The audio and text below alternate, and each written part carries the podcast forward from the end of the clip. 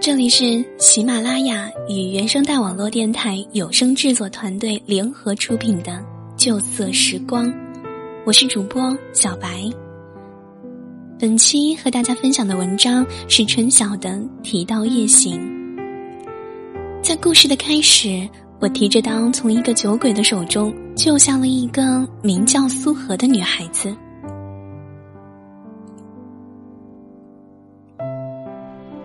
苏荷是一个南方女孩，人长得娇小玲珑，面容清秀，但总是化很浓的妆容。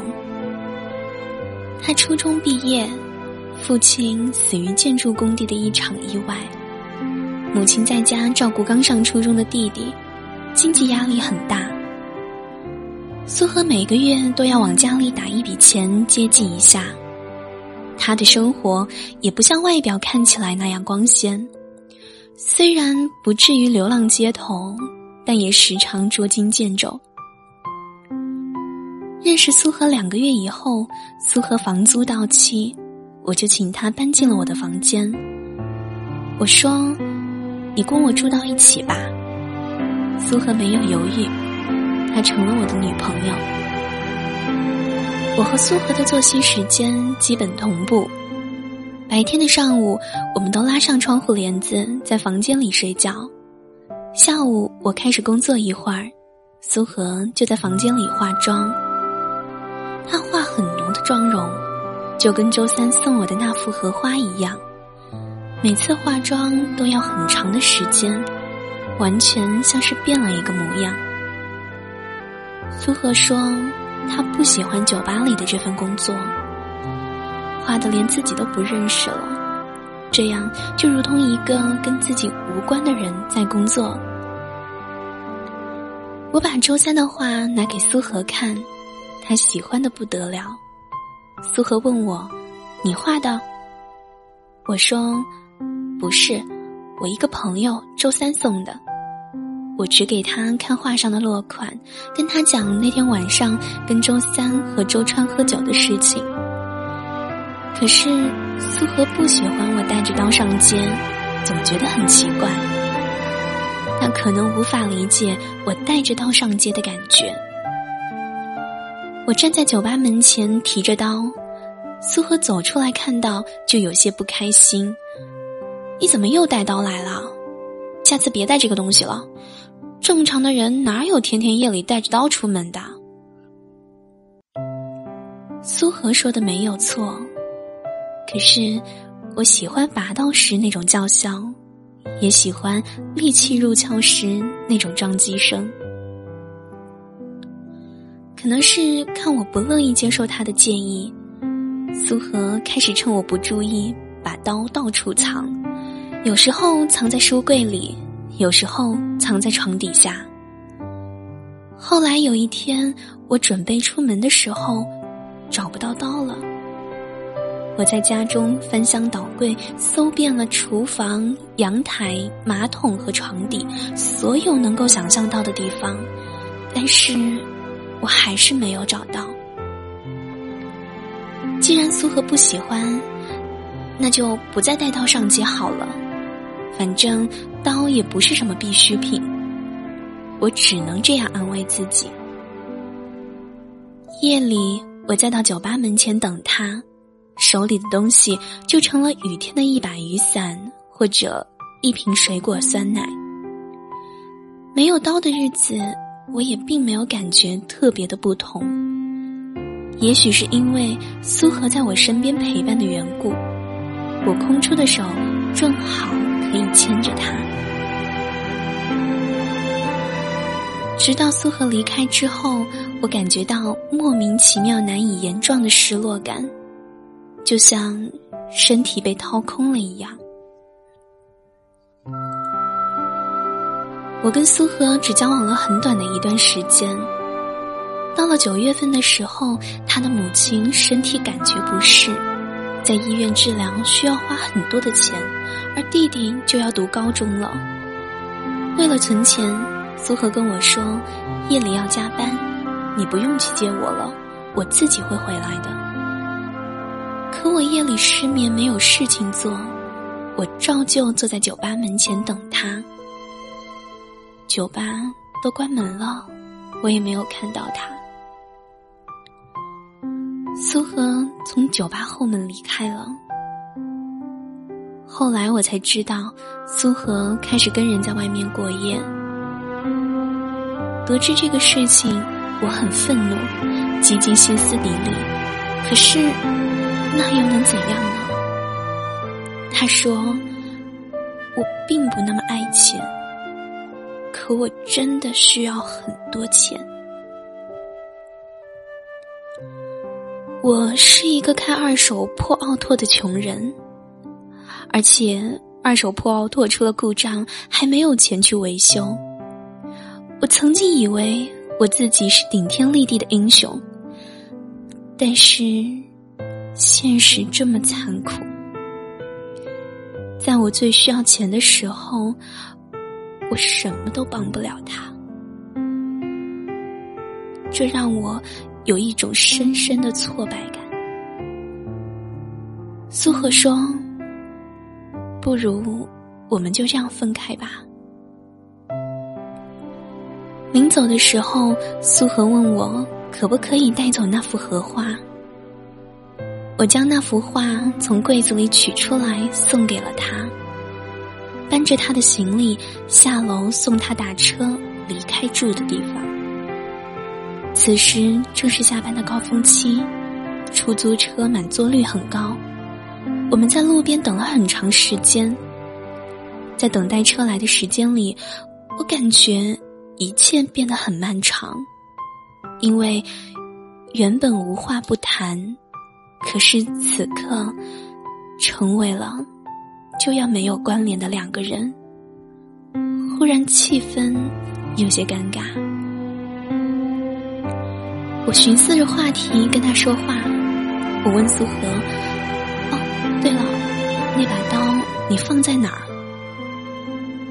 苏荷说。就在家里的某个地方，你以后会找到的吧？嗯，我点了点头，便再也没有追问。出租车来到的时候，我把行李搬到了后备箱里，看着他乘车就这样离开了。车走的时候，我看见反光镜里的他，好像……抹着眼睛在流泪，但是我无法挽留他。他说：“以后我也许会找到那把刀，但是一直没有找到它。”我时常坐在房间里冥思苦想，究竟会藏在哪个地方？却没想到，真正的藏身之所，也许……他已经把它丢掉了吧？夜里，我赤手空拳的走在街上，就变得像失去了灵魂。两只手不知道该往何处放，只好谨慎的揣在口袋里。与此同时，胆子也变小了，总是提心吊胆，会有人拦路截住我，将我揍一顿。遇到有人醉酒后殴打路边的流浪汉，我也低着头装作没有看见，急忙避开。我就像拳击场上屡战屡败的拳手，没有了士气，变得无精打采，日渐颓唐。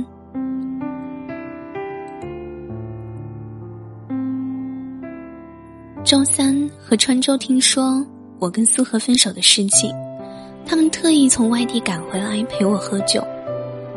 他们说：“女人嘛，总会有的，我总会遇到其他的花儿，在下一次遇到之前，要跟我一醉方休。”这一次我没有兴致驱车带他们跑去很远的山区，就在家附近的一条烧烤街上。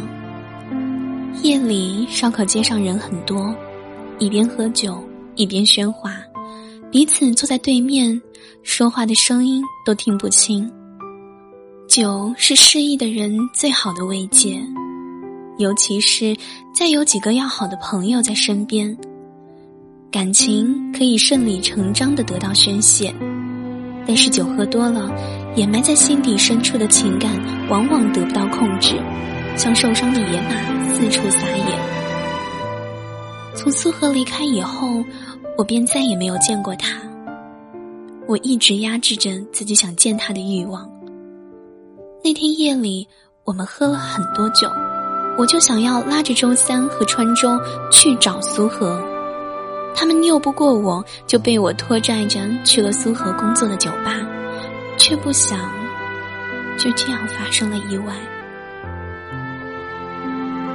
故事的后来，打扮的花枝招展的苏荷从酒吧里走了出来，川中拔出了藏在腿脚处的短剑，朝着苏荷迎了过去。我一下子惊醒了过来，慌忙中，我急忙跑过去挡在了苏荷的面前。周三也感觉大事不好，伸手拽住了周川，短剑的轨迹移动了一下，刺进了我的肩胛。保安朝着这边跑来，苏荷已经从惊吓中惊醒，撒腿朝着远处跑去。我大喊了一声，可肩胛的伤口疼得我没有了力气。醒来的时候，我躺在医院的病床上，四周都是冷冽的白色，让我全身都感觉到了一种难以忍受的刺骨的寒冷。我在医院里待了两天，勉强可以出院了。然后我去酒吧里找苏荷，想要跟他道个歉。酒吧的经理说，苏荷已经不在这儿了。三天前就发了短信说要换个工作，连工资都没有来结算。我在酒吧门口坐了一会儿，前尘往事像是一杯酒，让我沉醉。想起以前我每天夜里在酒吧等他的日子，可能再也不会有了。一瞬间，我有些恍惚。好像又看到苏荷从酒吧里走了出来，可能从那时候起，我就得了一点癔症，总感觉身边凭空出现了很多人在来来去去，但是实际上什么人都没有。如今的我依旧失眠，夜里。我从楼上走下来，回到夜晚的街道上，四处转一转，在这个有六百万人口的城市里寻找属于我的睡眠，已然成了城市里根深蒂固的一个异类。我走出潮山街，沿着护城河转一圈，在河边凉亭里坐一会儿，在四周兜兜转转，像是情绪沮丧的游魂一样。黑夜里。我枯坐在角落，时常令偶尔路过的人吓了一大跳。有时候，我还会去苏荷工作的酒吧里站一会儿。酒吧里总是有跟苏荷差不多的女孩进进出出，她们描着厚重的眼影，画着浓浓的妆容，穿着热裤和色彩鲜艳的衣服，打扮的姹紫嫣红。但是，再也没有见到苏荷。我曾在夜深人静的时候遇见他，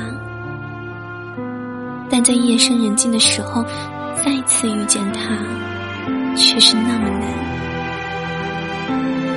虽然晚上的人那么少，可是他没有留下可用的联系方式给我。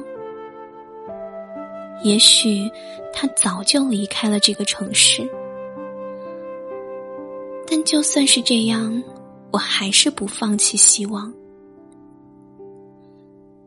城市已经到了深冬季节，夜里街道上的行人比夏日更稀少。我兀自在街头游荡，走路的时候呼吸出来的大团白气。雪落下来的时候，我正好路过一所小学的门前，雪花簌簌落下，大地上覆盖了一片白色，空气之中甜腻的橘子味儿变成了雪碧的透心凉。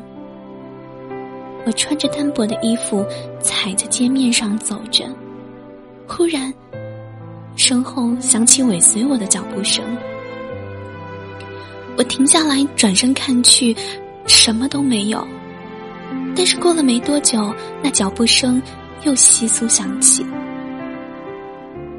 是苏荷吗？我凝视着脚步声传来的方向，可是没有人回答我。但是我感受得到，那就是苏荷。不知道为什么，他隐去了踪迹。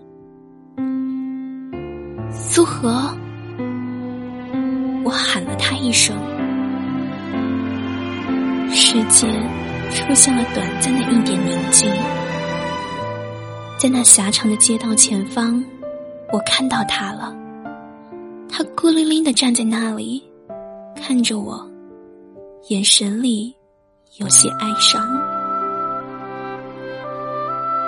这些日子你去哪里了？你过得还好吗？他沉默着，双手揣在裤装的口袋里。哎，苏荷，你怎么了？我激动的朝着他站立的方向跑过去，张开双臂想要抱住他，但是他一个闪身，朝着巷口的方向跑去了。一阵风刮过来，雪花漫舞着，让视线里一阵模糊。一时间，什么也看不清楚。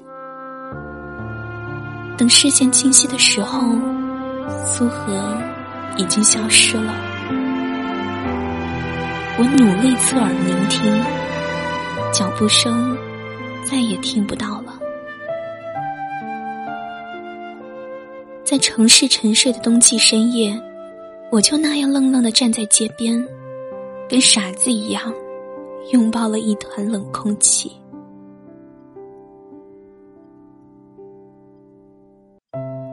我留在了一个提到夜行的幻想中，在繁华城市的夜里，失眠让我遇到了缘分，却也最终走散。我只是拥抱了一团冷空气，走出幻想，走进真实吧。来者珍惜，去者不留。这里是喜马拉雅和原声带网络电台有声制作团队联合出品、独家播出的《旧色时光》，我是主播小白。希望《旧色时光》里的一个个小故事能够感动你我，让我们找到更多勇气。亲爱的小孩，谢谢你们的陪伴。我们下期再会。